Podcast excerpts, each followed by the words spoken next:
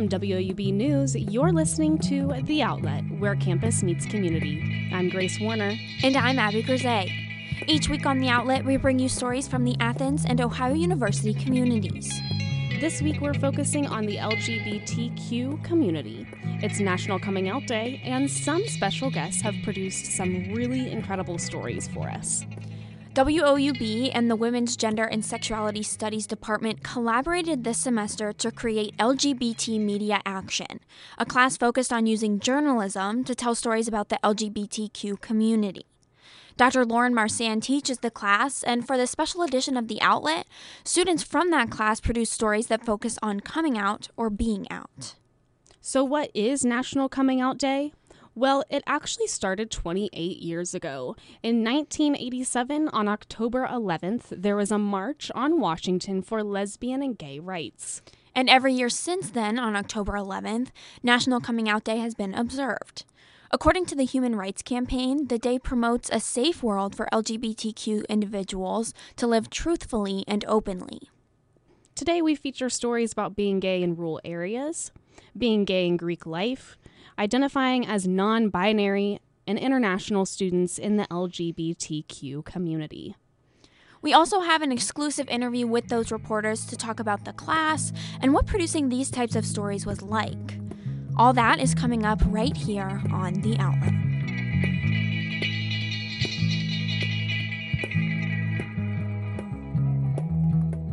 An LGBT person thinks about many things before they come out, and the type of area where they can live can be one of them. Living in a rural area versus an urban area can affect how accepted someone is when they choose to publicize their true identity.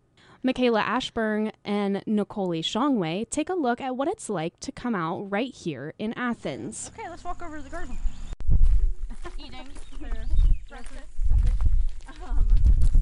It's a sunny fall day as we walk around Dr. Kathleen Euler's farm just outside of Athens. We joined her for a morning on the farm. On any given day, she can be found cleaning out the barn, picking vegetables from her garden, or feeding her chickens and sheep. It acts as a sanctuary from the hustle and bustle of campus life. But when we first moved in, I probably got some, I got some verbal abuse uh, from one of the local people. It came from a friend of her neighbor. "Oh, you mullet-headed lesbo," and those words hurt. You know, it was like surprising to me because it hadn't happened to me for I don't know years and years and years since I was in my twenties, right? So it was like, whoa, you know. That doesn't mean that Dr. Euler is able to escape from the challenges of being open about her sexuality in a rural area.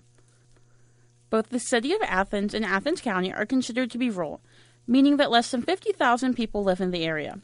Following the 2010 census, the Williams Institute at UCLA released data gathered that said that there were 108 LGBT couples living in Athens County. The census is taken every 10 years, which means it's hard to get an accurate gauge of how many LGBT couples are living in the county at any given time. Another problem with the census data is that it only accounts for LGBT people in relationships. I think people feel pretty isolated, actually, in terms of community. I think I think a lot of the young people growing up here, around here still feel like they're the only one, frankly. Back on campus, we met with Adam Edwards, who is 20, and he has lived in Athens his entire life. He feels his experience was a positive one. During his freshman year of high school, Adam decided to tell his mom something that he had been keeping from her for a while. I was like, I woke up, I'm like, I'm gonna come out of the closet to my mom, you know. Her and I ended up going to go on a walk uptown, and I was like, Mom, you know what? I'm gay. And she looks at me and like, I've known since you were so little, you know. And like, just like I could tell like the love that she had for me mm-hmm. never changed. And like that's why I was so open to telling other people. My mom made it so remar- like remarkable mm-hmm. of when I came out it was like wait, if my mom doesn't care then who, why would I care if anyone else cared, you know? Mm-hmm. Adam credits the acceptance of his sexuality to the liberal hippie culture that is found in the city of Athens, but I'm a six foot four, big, blue hair gay person, you know, they're gonna be able to tell that I'm gay. But like other than that, you know, like the occasional faggot or you know something like that, I just honestly learned to like overcome that word. Adam and Dr. Euler both have found that personal attacks on one's sexuality and gender can be hard to handle. Having a support system can be one way LGBT people deal with those personal attacks. I feel like there's a lot of actually open groups. You know, I've seen more and more like Facebook groups that's revolving around not just even the really Athens, but like the surrounding areas, like Zanesville, like their like LGBT LGBT community there has opened up a lot, and I feel like even like through Facebook in general, people have came to understand that, like, you know, like, you know, it's still a hard thing to do. As hard as it can be to come out, it can be even more difficult to confront people who attack your sexuality. The next time that Dr. Euler saw the person who had said such hurtful things to her, she used it as a teaching moment. You're using that as hate speech. That's just not okay. Oh no, aren't you proud of who you are? I said, I'm proud of who I am, but you were using it as hate speech. That is not acceptable. And I, I think when you get that kind of any kind, you know, anybody who gets that kind of verbal crap coming at them for any reason, um, whether it's around sexuality or class or race or uh, you know whatever it's around or gender, um, I, I think it's important to sort of say something back because it's more empowering instead of just sort of taking it, you know, and like being a victim. It's like no, you know, you kind of have to say something back to people, and it helps it helps you feel better, but it maybe helps raise their consciousness a little bit too. I don't know. so yeah. As we have seen from Dr. Euler's and Adam's stories, no two experiences are the same, even in the same zip code. Coming out in a rural community poses its own sets of challenges, but by working together, we can provide a safer and more inclusive environment in our communities. For The Outlet, I'm Michaela Ashburn.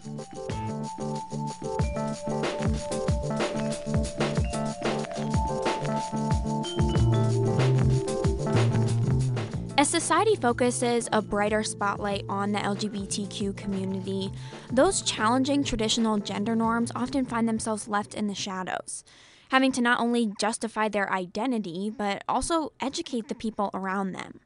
Brittany Irwin and Julia Cook spoke with two of those people living in this in between space. It's a typical Friday night in Athens. Sophomore Braden McLean is hanging out with friends at a party.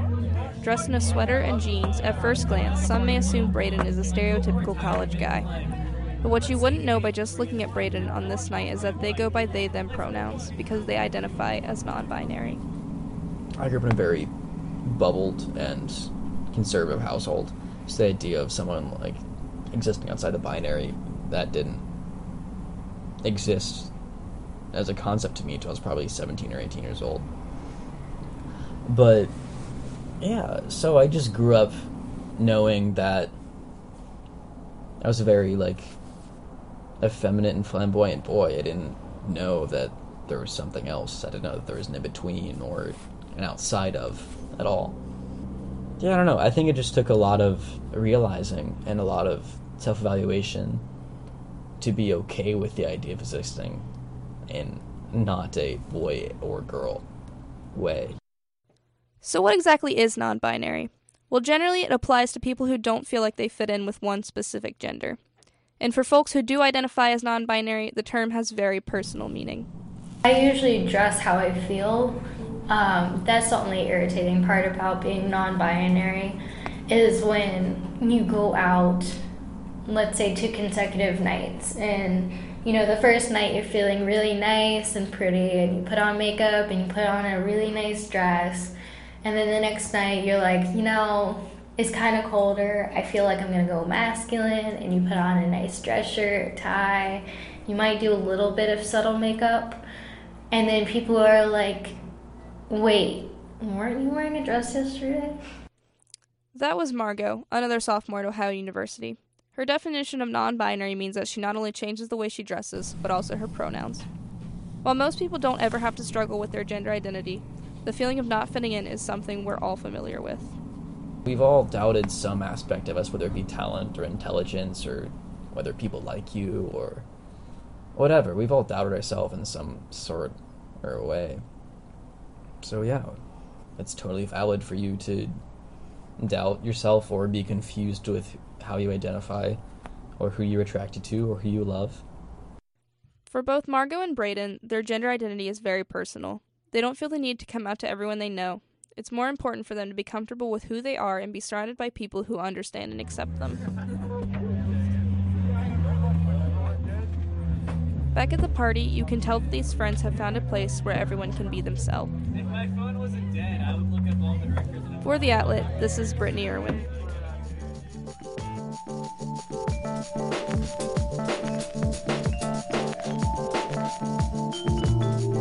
Finding the right support system is often the most crucial aspect of a person's coming out experience, especially for young adults.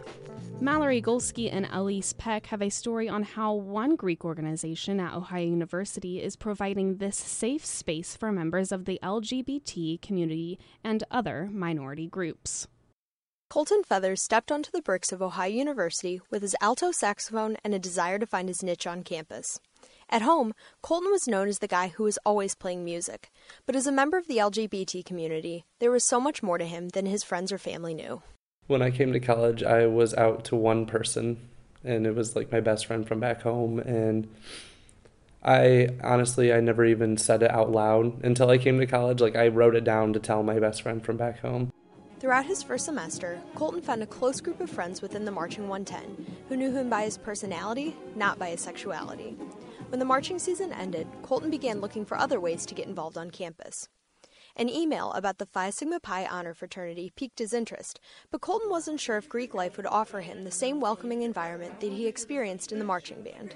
I probably did have those notions of like the frat bro and Sperry's and salmon shorts drinking natty light, that kind of thing.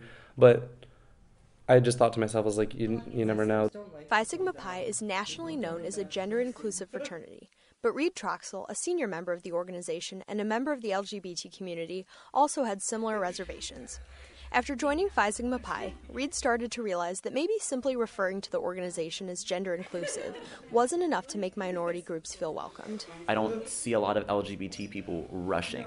Like I don't see a lot of LGBT people like coming to try to get into a fraternity, like our fraternity. So Reed and his friend Camille set out to create the Vice President of Diversity and Inclusion, a new leadership role within the fraternity whose main job was to educate Phi Sigma Pi brothers on all aspects of diversity. It's just something that we saw that we could use, um, specifically with racial diversity within our organization.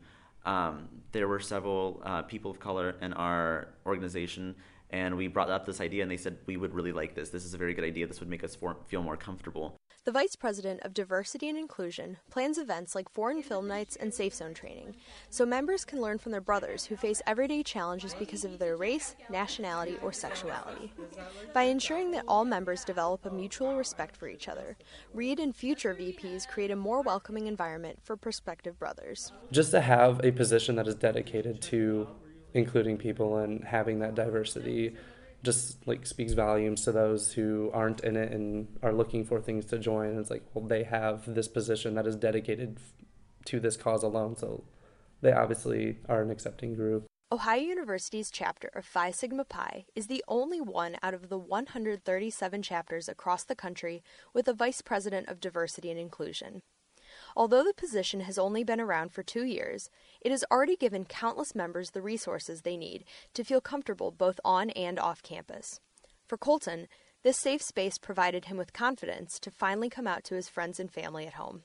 I didn't have a lot of confidence when I first came here because, like I said, my the I only was out to one person, and when I came out to my him, he uh, didn't take it as well as I would have liked. So I didn't have a lot of confidence for a while leading up to it, and then coming to college, it kind of erased that because telling people that we're much more accepting were made it easier.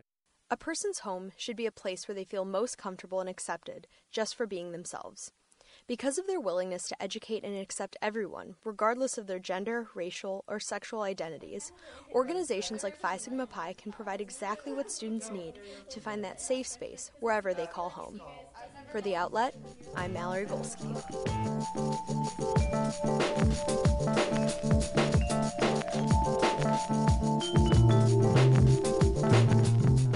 Although National Coming Out Day is an opportunity for people to expose their true identities, it's important to remember that there are reasons why some choose not to come out publicly. Mei Yen Yap talks about why some LGBTQ identifying international students decided to keep their identities private. With over 1,500 international students enrolled during fall 2015 in the Athens campus alone, Ohio University is filled with a strong, diverse community. Students within the LGBTQ community are often encouraged to embrace this diversity by coming out about their identities while celebrating their nationalities. But sometimes, not everyone is able to come out of the closet. According to the Human Rights Campaign, 72 countries have laws against homosexuality on the book. In 10 of those countries, being a sexual minority is punishable by death. Bobby Walker is a senior here at OU and is from the South American country of Guyana, one of those 72 countries where homosexuality is illegal.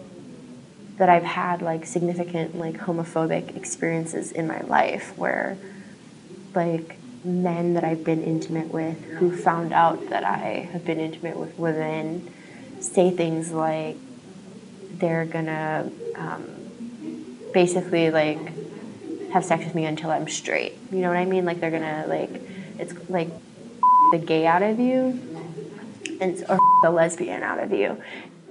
According to the Pew Research Center, countries with laws against the LGBTQ community are generally less tolerant of sexual minorities. And it is for this reason that Bobby hasn't come out publicly back home. There's just like contradicting ideas about the LGBTQ community. Um, on the one hand, people are, you know, believe that these people should have rights, and on the other, if it's too close to them, if it's too personal, then they don't want to be your friend. But just because a country doesn't have laws against the LGBTQ community, it doesn't make it any safer for people to be open about their sexual identities. Because um, in my home country, that um, the LGBTQ issue is um, don't ask, don't talk. So you will never find it in academic setting. Like even though um, maybe your peer, I mean classmates or some of the teachers who are close to you may recognize you might be one of the LGBTQ members, but um, just like those issues won't be brought onto the table publicly. That was Alex, a graduate student at Ohio University. We are using a pseudonym to protect her identity because she doesn't feel safe coming out, even though she's thousands of miles away from home. On this National Coming Out Day, it is important to remember that people are all on different journeys when it comes to dealing with their sexual and gender identities. For the outlet, this is Mei Yan Yap.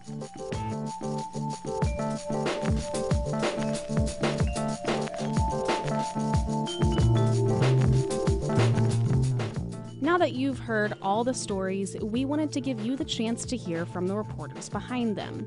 Abby sat down with the students of the LGBT Media Action. We're going to start by having everyone go around and say their names. Hi, I'm Michaela. I'm Julia. I'm Brittany. My name is May.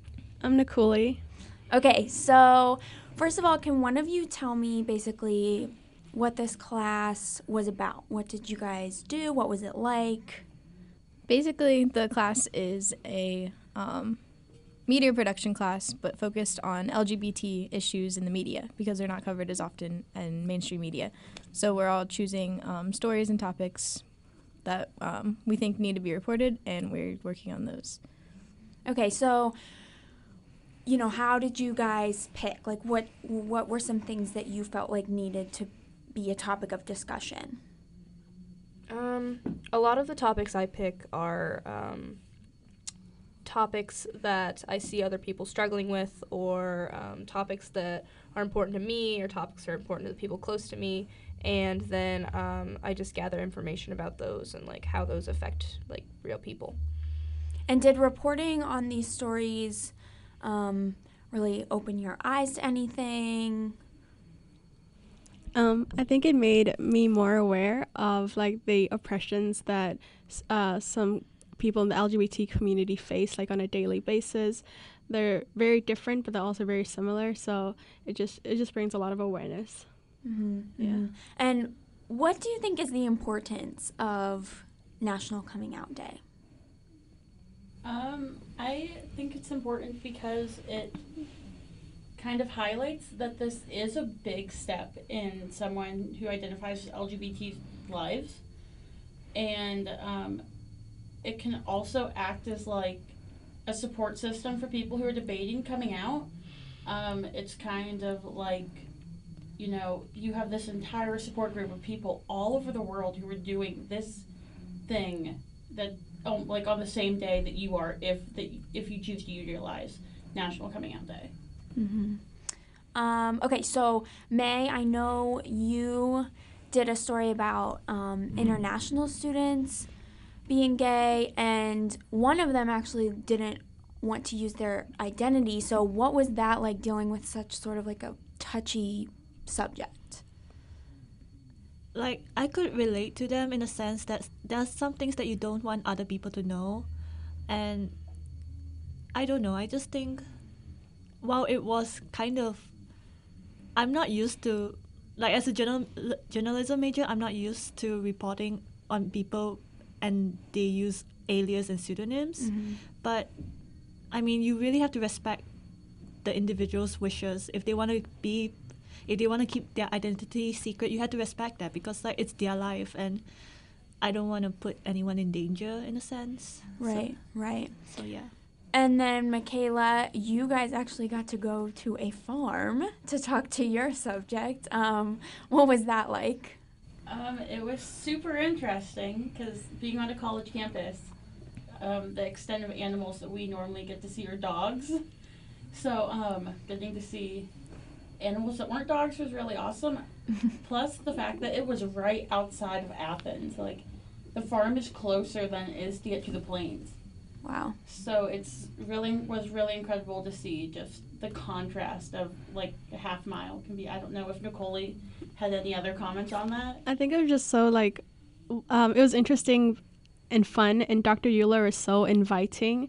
Like she took us around her whole farm. Like we saw the sheep and the chicken and the history be- behind the chicken, and like her little tobacco garden, and then her bigger garden, and she was just very like open to telling us a story. So that was pretty cool. Mm-hmm. And Julia and Brittany, were you guys familiar with the idea of being non binary before you did this story, or did you kind of become more familiar with it? How did that work for you guys? Um, yeah, so I identify as non binary, and um, a lot of my friends do as well. And um, that's just something that, like, I've nobody ever talks about it. And I felt like that was important to get that out there and to let people know that that was a thing. Yeah, definitely. Non-binary was a term that I knew what it was, and then I never really met anyone who di- identified it identified as non-binary until I came to college. But it's it was just interesting learning they like it's not the same as coming out as like gay or lesbian. It's just part of their identity, and it's not a huge coming out deal. But it was really still interesting to get the information out there, and really important to like talk about it, recognize it, and make like make sure people know it's a real thing, real valid. Yeah. Right. And I think I thought it was really interesting that that sort of definition is really based on the person. It's not the same for everyone. So I mm-hmm. thought you guys did a great job in covering that.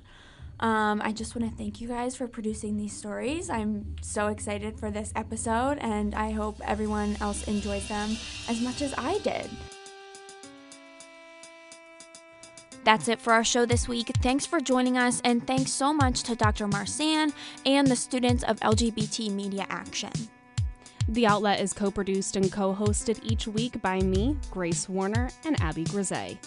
We're edited by Atish Badia, Susan Tebben, and Allison Hunter. Adam Rich is our technical assistant, and our theme music is performed by Ryan Gabos.